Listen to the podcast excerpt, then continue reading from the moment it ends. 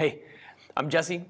We're taking baby steps through 2 Corinthians chapter 12. We've arrived at verses uh, 15 through 18. Let's look at these collectively. I will most gladly spend and be spent for you. If I love you more, am I to be loved less? Now, granted, I did not burden you, meaning take any kind of salary from the church. I did not burden you Yet, sly as I am, I took you in by deceit. He's being sarcastic now. Did I take advantage of you by any of those I sent you?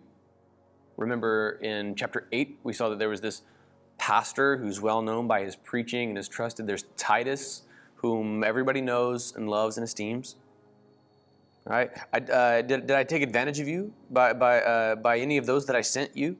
I urged Titus to go, and I sent the brother with him. Again, we don't know this guy's name, but we know that he is well respected. Titus didn't take advantage of you, did he? Didn't we walk in the same spirit and in the same footsteps?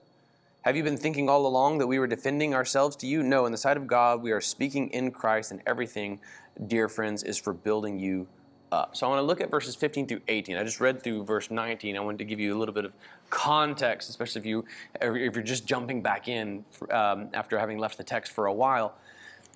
Paul is defending his apostolic authority, and he's collecting the offering from numerous churches the church at Corinth and the church at Philippi, the church at Thessalonica, the church of Maced- uh, uh, the church of Berea. Those are the Macedonian churches, and he's bringing all of it not in his own pocket. He's not like, hey, put the money in this bag. Like he's he's telling the churches, send a representative whom you trust, and I'll bring everybody. We'll all convene at Jerusalem together.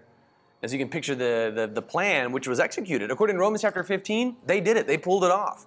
What Paul is what Paul is using again pretty intense language here about actually works. In Romans 15, you can see that the, the caravan arrives, they show up, they they bail out the church of Jerusalem.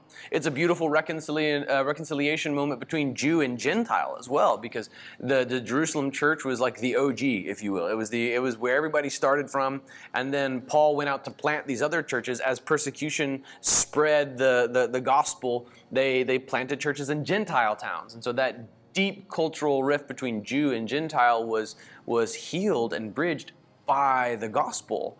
So all of this, all, all of this tense behind the scenes stuff would lead to a gift to the Church of Jerusalem. The Church of Jerusalem wouldn't know what was happening. They wouldn't actually be able to see this letter to the Church of Corinth at the time. Have you ever driven to church and you and your family are just like having a knockdown drag out? Like you guys are, you guys are just fed up with each other and then you arrive at church, you're like, hey, what's up? Redemption Church. uh, have you ever done that before? Have you ever been that way before? I feel like that's probably the, the, the, delegation from Corinth arriving at Jerusalem. We collected this for you guys just sheerly out of love for you, and we didn't have any drama at all in the meantime. Meanwhile, you and I get the fact, we get the facts that, you know, it, it took some teeth pulling to get this thing to work because there were these self-appointed super apostles, as Paul calls them, criticizing Paul's authority, and perhaps I believe in verse verse 15 through 18, throwing shade on Paul's intentions. I think that they were trying to cast aspersions upon the integrity of the whole campaign, as though they were accusing Paul of collecting this stuff for himself. That's what I that's what I think he means when he says that I take you in by deceit. Like uh, in verse in verse 16, now granted, I did not burden you, yet sly as I am, I took you in by deceit. So uh, he's saying, like, look, I, I didn't, I willingly subsidized my own ministry through tent making, and and, and another uh, instance through the support of the church of Philippi, who is way poorer than the church of Corinth, by the way. Yet, sly as I am, I took you in by deceit. All the while, somehow, I was I was taking your money after all. Did I take advantage of you by any of those that I sent you? It's not like Titus came in and robbed from the church, or this other pastor that is accompanying Titus came in and robbed the church. Like no, nobody, nobody took advantage of you. Didn't we walk in the same spirit and in the same footsteps? He's seeking reconciliation. He is defending, uh, I mean, fiercely, the integrity of the whole campaign. He has numerous times throughout his, his, his writing ministry established a giving infrastructure to support a pastor and then not taken funding himself. There are times where he would receive funds uh, and uh, they, the, the churches would support him, and he's even even brings that up to the Church of Corinth. But for the uh, the majority of the time, he funded his own missionary journey, and his main objective really was to raise campaigns for the building up of. Uh, of the Jerusalem church, as they had sunk into they had sunk into economic, you know, uh, e- economic hard times. So uh, Paul is defending the credibility of the whole campaign. He doesn't want to be he doesn't want to be even falsely accused here. He doesn't want Titus to be falsely accused. He doesn't want their associate to be falsely accused. He's bringing them back to the fact that they have the same spirit. We walk in the same footsteps. If there is a rift between believers, if there's an unspoken tension between you and other people in the church, do you know that, that Satan will use that to drive a wedge between members of churches to, to sow seeds of mistrust, to try to divide the body of Christ. And Paul's words in verse 18 remind us don't we walk in the same spirit here? Look for those wedges, look for those acts of deceit that the enemy is trying to use to divide you from fellow members of your church. And uh, look at verse 18's message. We walk in the same spirit, we walk in the same footsteps. He'll bring up the same metaphor in the book of Galatians to keep in step with the Spirit of God. This is our mission is to make disciples of Jesus Christ. And when we start bickering with each other as Christians and we have internal disputes as Christians, we take our eyes off of the mission. Do you know how many people are going to go to hell today within a mile radius of you? Let us not get stuck in bickers and disputes among ourselves as Christians, especially not needless ones like these, these false accusations saying, I think Paul's taking the money for himself. I think Titus is here to rob us. I think that other pastor is deceitful.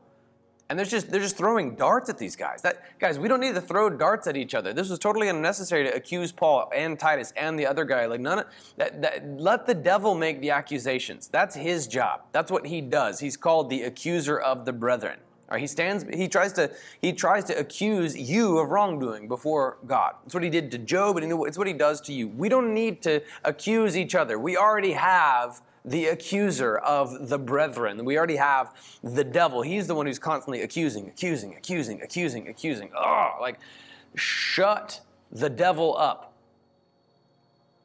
Don't join in that game. We walk in the same spirit. We walk in the same footsteps. We have an important mission here, especially if you're at a church in Seattle. Wake up. Stop bickering with each other. Stop throwing shade at people. Stop reading the Christian Post, especially. Stop reading all the gossip magazines. I don't I don't want to hear about the rise and fall of some other church that the guy who made the podcast had no firsthand knowledge of and he wasn't there and we're just obliterating Matthew 18. Like, stop, stop reading Christian gossip. Stop bickering. Stop throwing accusations. Stop it all. We have a mission. There are people going to hell. Make disciples of Jesus. We walk in the same spirit. We have the same, walk in the same footsteps.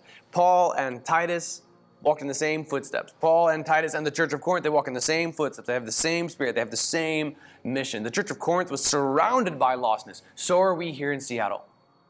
So don't, don't get caught up and the accusations and the darts thrown by the enemy. He does enough of those. We don't need to help him with that. Let's keep in step with the Spirit. Let's move forward with the mission that we have here. Make every effort to protect the unity and bond of love within the church because our mission is too important. Part of the reason that our area is so lost is that our churches have been consumed with bickering with each other. No more. Holy Spirit, bring revival to Seattle.